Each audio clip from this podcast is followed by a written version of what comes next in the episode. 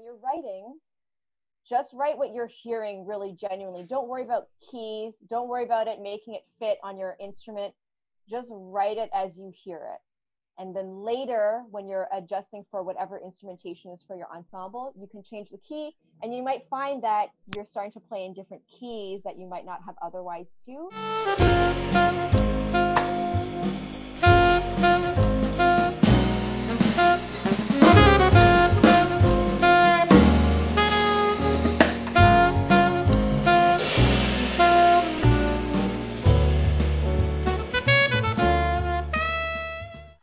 So for the writing process now, um, and early on when I started, I think I just started small.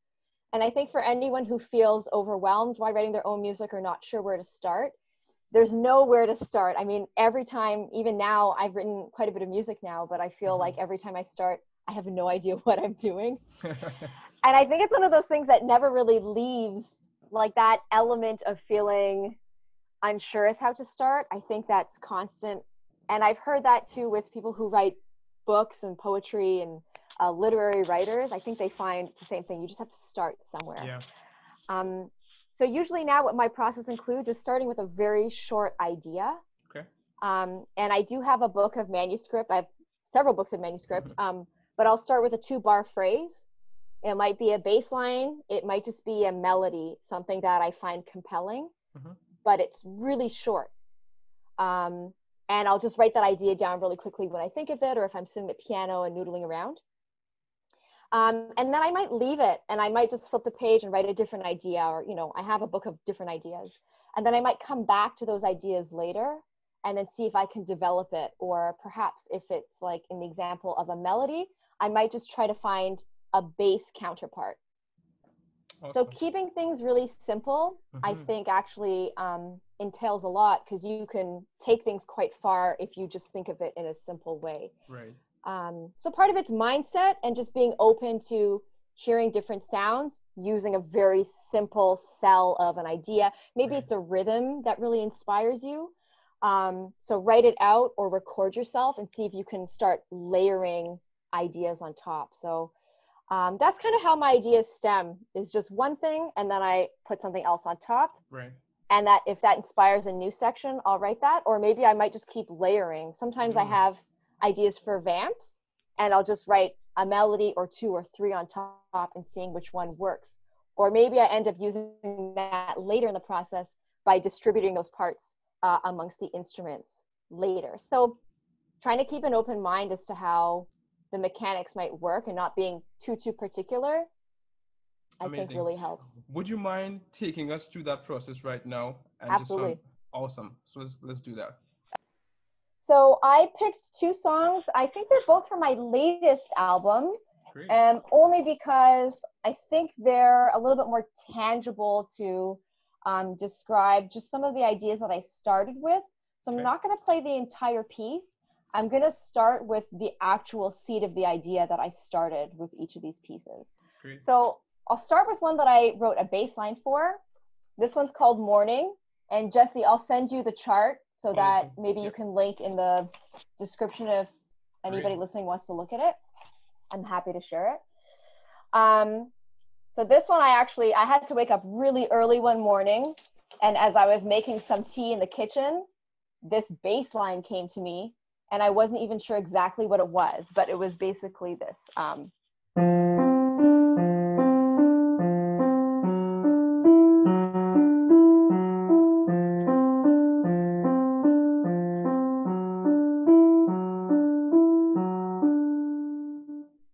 and that was it. So okay. I just came to the piano, tried to figure out what notes those were, and I had when I was in the kitchen, I just sang it. Um, so that's something that's like a great tip actually I got from a teacher is when you're writing, just write what you're hearing really genuinely. Don't worry about keys. Don't worry about it making it fit on your instrument. Just write it as you hear it. And then later, when you're adjusting for whatever instrumentation is for your ensemble, you can change the key. And you might find that you're starting to play in different keys that you might not have otherwise too. And that's a great um, platform for you to start practicing in different keys. That's kind of how, um, as I was developing as saxophone player after forming my band, writing became the ultimate vehicle to practice new ideas because I might Mm. shift a key after having transposed it to fit my Right. saxophone and now i'm playing in like d flat um, and b flat and a flat and keys that i wouldn't have really written for otherwise or intuitively written for Right. Yeah. Yeah.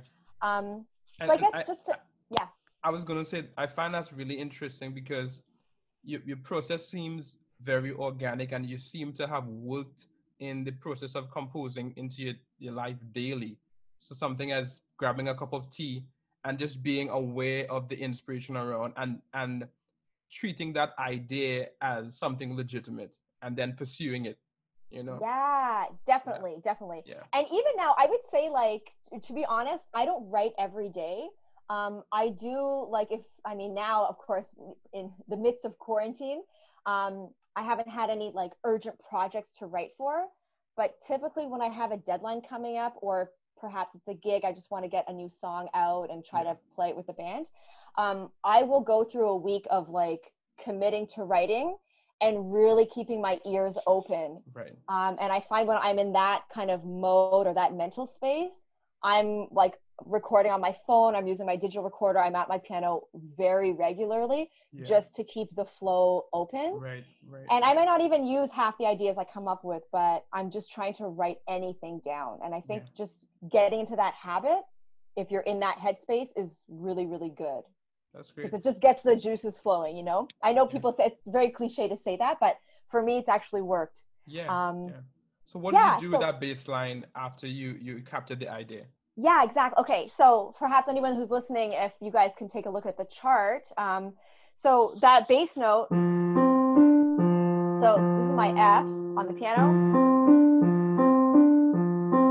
And then the next line is a similar figure, it's going up to F sharp, and I'm going F sharp D E. So, for those of us who are comfortable with different types of chords and qualities, we know that these notes that I use with the F bass line, it's F, C, and D. Yeah. That could be a lot of things. I mean, initially it could just be F major with a six. You could be implying a D minor seven if you put a D in the bass. Um, it could be a G sus chord with that upper structure using the seven, um, the four, and the five. So there's a lot of openness to that. And I think if you can see the plurality in shapes, that really starts opening your ears to different sounds. Yeah. For me, in this case, I just stuck with the first chord being F major. So to me, that sounded truer to the intent that I was hearing originally. So it's kind of like really getting in touch with what sound resonates with you when you first heard it and try to mix and match. Does that sound like what you were hearing, or maybe there's a different shape? Um, if I, for example, just to illustrate, if I wanted a D minor sound, I'm implying that D in the bass. Or if I wanted that sus sound of a G uh, in the bass. But that's not really what I was going for. I think I'm really hearing. So just really simple in that case. It just happened to work out that it's simple. The next shape, however, I'm taking the notes now F sharp, D, and E. So similar idea. I went through a lot of different options using those notes. What notes, um, or rather, what chords contain those notes? There's Right. quite a few options. Mhm. In my case, I decided it was a slash chord. I was hearing quite clearly that it's the F sharp that I use in the line Yeah. is the bass note, and it's a D chord on top. Right. So, Yep. so here's the shape now when I fill in my harmony.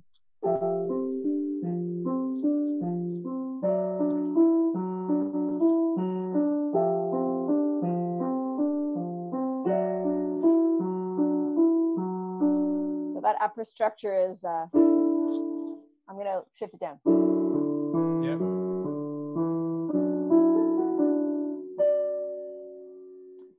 So from there, I would just start singing melodies. And so what I did with this tune is I looped that vamp, those two Mhm. chord structures, and I just started singing. And for me, I don't, I'm not a self-proclaimed singer. I sing in the shower, that's what I like to say.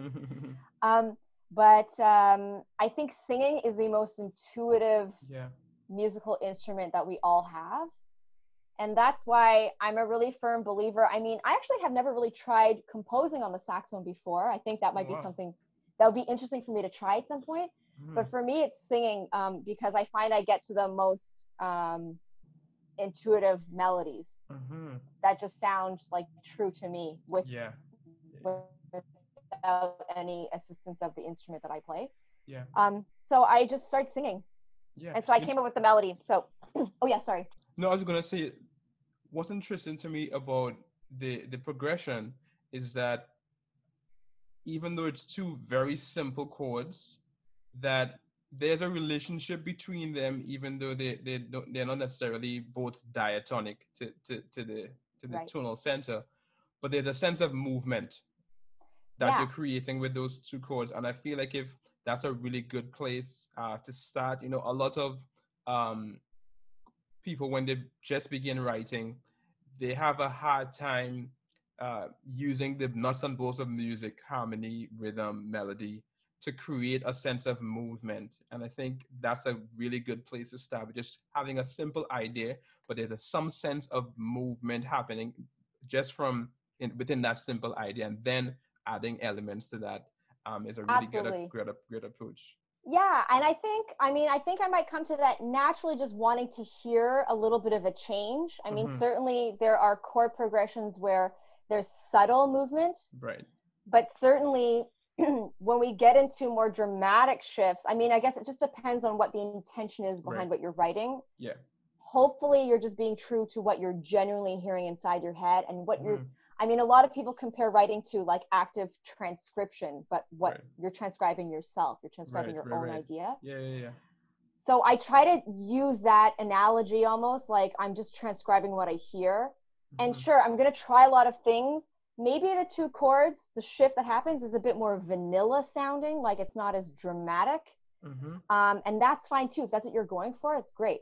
Yeah. Um, but in this case, and certainly in some of my other pieces, I do tend to want to hear a bit of a color change yeah, because you're right. Like there, that um, implies more momentum. yeah, So if you're looking for something more like with motion, you can think of experimenting with different chord color shifts because Right. that's what's going to invoke change or sense of change. Mhm. And as a result, it kind of propels the song a bit forward in a certain way. yeah, Um, and then, of course, like combinations of things, right? Like you may not want to have dramatic chord shifts for every section of the piece. Right, it's going to lend itself in different ways in different parts.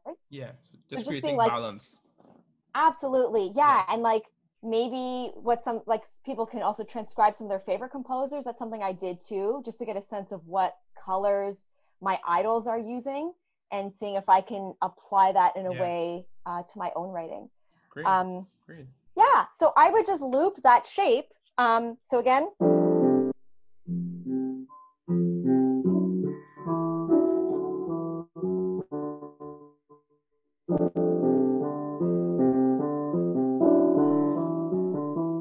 Going and going. And then I would end up singing the song. So I think I came up with what did I? Oh yeah. So I went da da da da, ba da, ba do.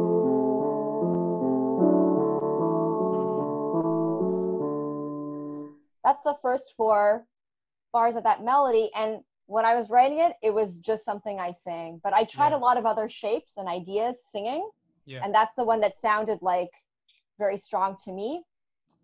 Um, and something i think I, I strive to do in my writing also is like writing melodies that i can sing. Right. and it's probably because that's part of my process. Mhm. um, but to me i think you kind of get towards a little bit closer a more melodic approach Yeah, because you have to sing it. Right, right, right. Yeah, Um, and don't get me wrong, there are pieces that I write that are a lot more like saxophone line or more friendly to the technicality of how I would play Yeah, the yeah. saxophone yeah, that I couldn't necessarily sing very quickly. right, Um, but I did sing it slowly when I was Right. writing it. right, right, right. I mean, and you can always just sing a shape rather than the exact notes as well, right? Yeah, If- if it- exactly. If, it's more complex, yeah, yeah, yeah. Yep, absolutely. But I think like the singing tool for me is like um, has been a very strong proponent in my writing. Great. Um, wow. yeah, and then um, there's another piece, but only if we have time. We can we can also Let's skip do it. it. Let's do Okay. it. it's very short and again i'm just going to break down the the structure that I used. So this next piece is called Looking Up. And um, I can share, maybe I can share the first page of this one. Sure. If you want to share it with the listeners. Yeah, that would be um, great. But for this one, so I was really fortunate to take some piano lessons with a great piano teacher in Toronto named Frank Falco. Okay. Um, and I just wanted, like, I kind of went to him originally to have him show me some different piano voicings because I use piano so much as a tool for writing. Yeah. And it became kind of a theory lesson slash kind of showing of different voicings. Um, I couldn't play a lot of things in time, but he really exposed me to a lot of different sounds. Okay. And there was one lesson where we were exploring um, clusters mm-hmm. And very, very simple clusters. So this particular one that ended up inspiring this tune is a semitone with a fifth on top. And so we get this shape. Mm-hmm. I love that sound. yeah, it's really interesting. It's super simple, right? Yeah. Um, but in the same way that when I was writing the bass line, the bass line can imply a lot of things. Like I came up with that figure, it ended up being the bass line of my piece, but it could have been an upper structure melodic fragment, yeah. and I could have changed the bass part. Yeah. Um, so so being open to like which parts of writing it can change. Yeah. Um, in this case, I use these clusters as an upper structure. So I really like these uh, ideas. So I kind of started playing around with what these clusters can be. Mm-hmm. And the opening shape of this piece called Looking Up is um, this.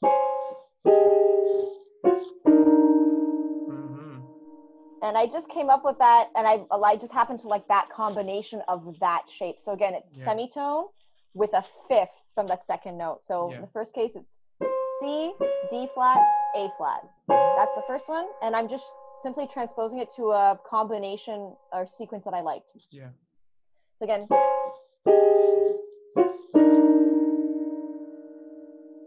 And then I continue to transpose that shape. Let's see if I can play the next one. So the next one was and then the next shape is nice. And that's the second four bars of that piece. Mm-hmm. And then finding a bass part because I kind of had an idea. I wanted those pitches to resonate in a high register on the piano. Okay. So in that case, that takes part of the fact that it's upper structure. Mm-hmm. I had to mm-hmm. come up with the bass part. Right. So kind of trial and error, trying different bass notes with that combination of notes, mm-hmm. um, and looping it in a way. If people are savvy using like GarageBand or any kind of looping sequencer, um, there's so much great software now that you can kind of record yourself and loop things. Yeah. Um, those are tools that I've used in the past. Just like loop it a lot and see if you can sing parts on top, mm-hmm. or what are you hearing intuitively on top of that. You know, so now that you've broken down a portion of your writing process, it's it's clear to me that you have a really uh, uh, gra- good grasp on the idea of, of counterpoint because you see because you're talking about one instrument as in like the upper structure part and then being aware of how you can balance that with the bass part and all that and mm-hmm. that's something that that i find um, some young composers um, don't have yet um, just just the, the concept of of balancing instruments and then um, from a frequency point of view, but then also from a rhythmic um, point of view. Um, mm. do you have any thoughts on on uh, on how you how do you incorporate counterpoint into your writing process? Is it an active thing or is it more of a subconscious thing for you? Um, I think a little bit of both. Okay. Um, I would say, I mean, for anyone listening, like certainly transcribe the writing that you like like try to figure out what the composers who you kind of naturally gravitate to try to see if you can figure out what they're doing because right. that will certainly inform you as to um, just the mechanics of what's happening um, on a more simpler note i was fortunate to take an arranging class when i attended college mm-hmm. and it was everything from like big band writing i'm sure you took a similar class right yeah, did you take I out did. big band yeah. yeah so even though I don't write for big band now, I learned a great deal, um, and a lot of it is about contrast. Right. And so, I think some of the lessons I took from those years of studying arranging was being very clear about what's in the foreground and what's in the background, and how that can shift certainly throughout a piece. yeah. but being really clear about what's happening right now and what should be maybe less important but still happening. Right. And then rotating that shape. Right. Um, color changes. Um, that contrast might also happen with register. So if there's something high, what's happening down low? Similarly, if there's a frequently repeating pattern, perhaps the other part should be stagnant or more mm-hmm. stationary so as to create contrast and so it doesn't sound too chaotic. So just finding balance in, in shape, color, rhythm, frequency of rhythm. Um, those are things that I do actively think about, though I'm it's not always super technical for me. Like um I'm trying to think. So like that first piece, if I have a moving part,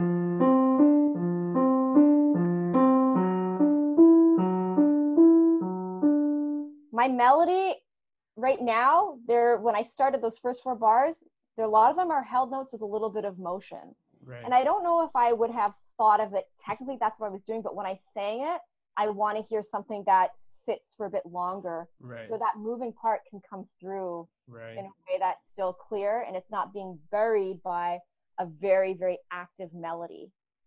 Now, perhaps an active melody could suit the piece with right. a moving bass part, but in that case, with the tempo that I chose, it yeah. made more sense right. to have a more stationary type melody. Um, but yeah, just in short, thinking of contrast, and that applies to every aspect of the writing. So rhythm, harmony, melody, trying to change things up and not having too much active at once. So you said these two examples were from your your most recent album. Yeah.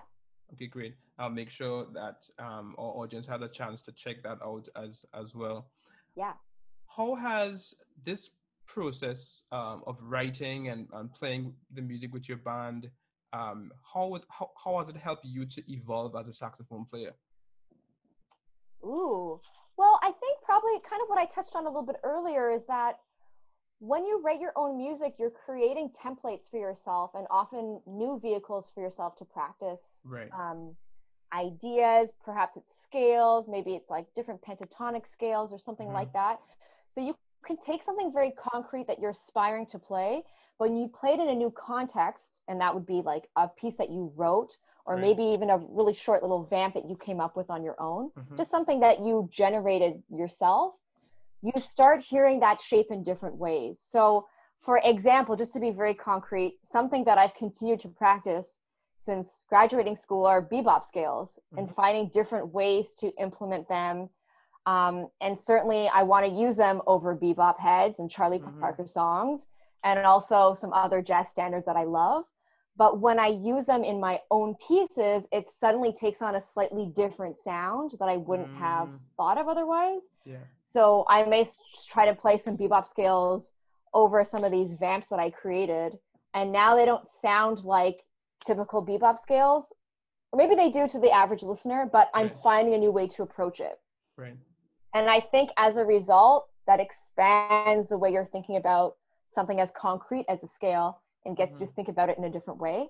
Right. Um, so I would say, I mean, I really credit my writing for having pushed me to develop as a performing saxophone player, a more mm-hmm. technical saxophone player in a different way than I would have if I was playing somebody else's music. Right.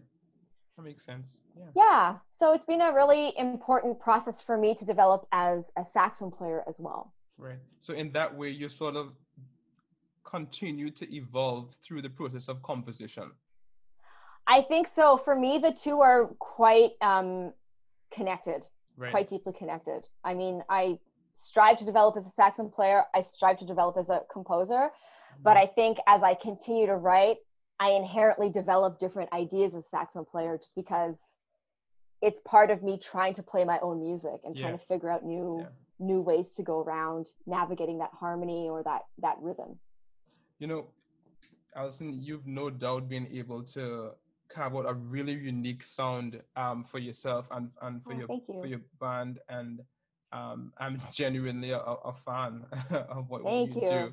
That means and, so much to me, Jesse. Really, especially coming from you. Man, and it's it's been a pleasure just kind of being able to to see your process um, and hearing your insights on composing and then using that as a vehicle to evolve as as, as a player and, and all of that. Before we go today, I have a, a rapid fire question game that I'd like us to do together. Okay. It's called three, two, one, and I'd like you to share three albums that have been influential for you, two saxophone players, and one piece of advice.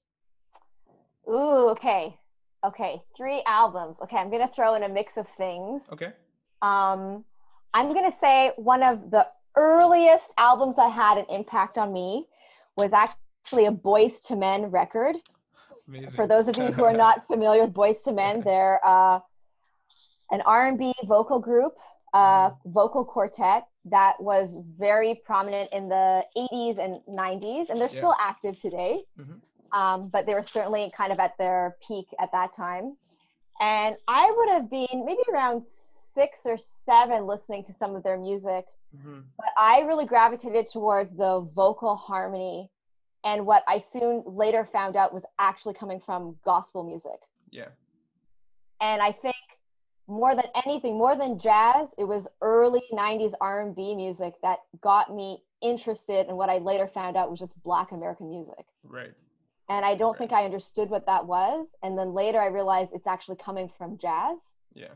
and earlier forms of black american music Right. but but R- 90s r&b for me and still to this day i hold very dear to my heart i love a lot of those vocal groups like swv Mhm. um, Boyz II Men jodeci um, so many anyway um, but the album two i think it's called Yeah. um, i listened to that record a lot as a kid um, and that really introduced me to like i mean obviously it was a pop version of gospel harmony um, and that really pulled me into the world of jazz later that i found out after having connected all the dots Yeah, yeah, yeah, yeah. so that's the first album that had a huge influence on my uh, musical development i think Yeah. and then ones that i later found through college uh, wayne shorter speak no evil Mhm. the writing on that i think i really found compelling and that's i also kind of discovered herbie hancock through that record and Okay.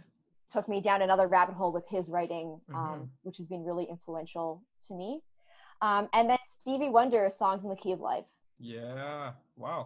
That's That, a really um, nice diverse list there.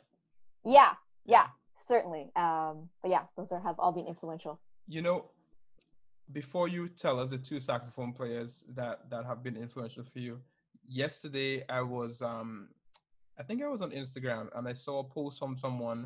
Um, he was playing a transcription of um, "Killing Me Softly" um, from Lauryn Hill, Oh.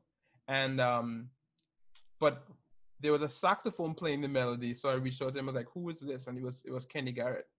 It was Kenny Garrett playing. Um, I think it was a Warner Warner Brothers um records. They put a jam session together wow with Joshua Redman and Brad Mehldau. Um, have you heard that recording? i have not but i'm going to check it out Yeah, and he's playing.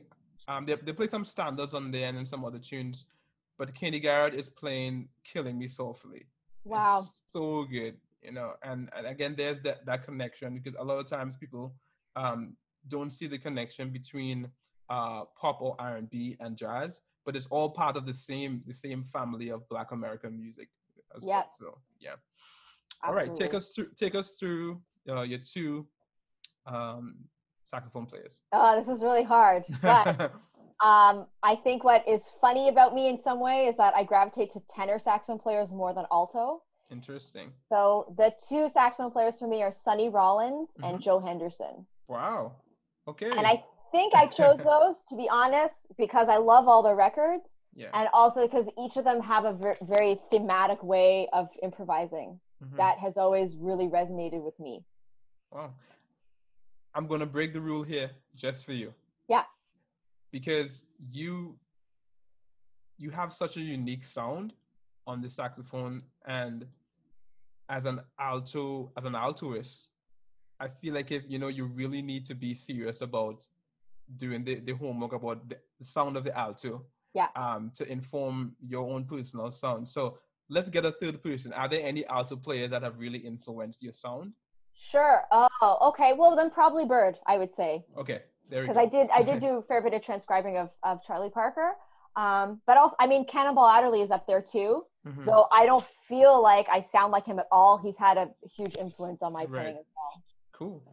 What's the one piece of advice you want to leave with? Oh, yeah. Okay. I would say Um, if there's anything that you want to do creatively, don't ask anyone for permission to do so. Wow. Just do it.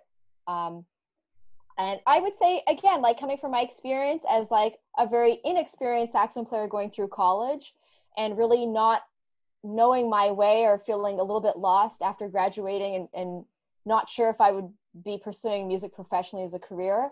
Um, and again, not having people call me per se, I wasn't one of those saxophone players, you know. So creating your own opportunity and your own platform to do things, I think, is really crucial, especially in this day and age. You know, like, I mean, there's still record labels in existence, but not as many, and right. there's a lot more technological things at our fingertips to create music in ways that people wouldn't have done so otherwise like 20 years ago so if you have an idea whether it be for a song or even just to start your own band of any kind yeah. just do it. And don't wait for anyone to ask you first or to have to encourage you to do so. I think if you're really you know strong wills about that you have a really clear idea just do it. Just do it and that's coming from uh, the Juno Award winning uh, Allison. Oh, that's some good advice, Allison. Thank you so much. It's been really been a pleasure chatting with you and just Likewise. hearing all the, your, your insights. Uh, if you're listening and you want to connect directly with Allison, um, please check out her website. It's Allison. Um, oh, that's um, Allison A W A U. Sorry. Um, that's right. Dot com, and um, you're on Instagram as well, right? I am. Yeah, What's it's your- just Allison Au Music. Yeah. Awesome. Awesome. So uh, thanks for listening. Um, I hope that this conversation was both inspiring and that it empowers you to keep taking ground in your professional and creative journeys. Um, I'm Jesse Ryan, and thanks for listening. I'll catch you on the next episode. Take care. Thanks, Allison. Thank you.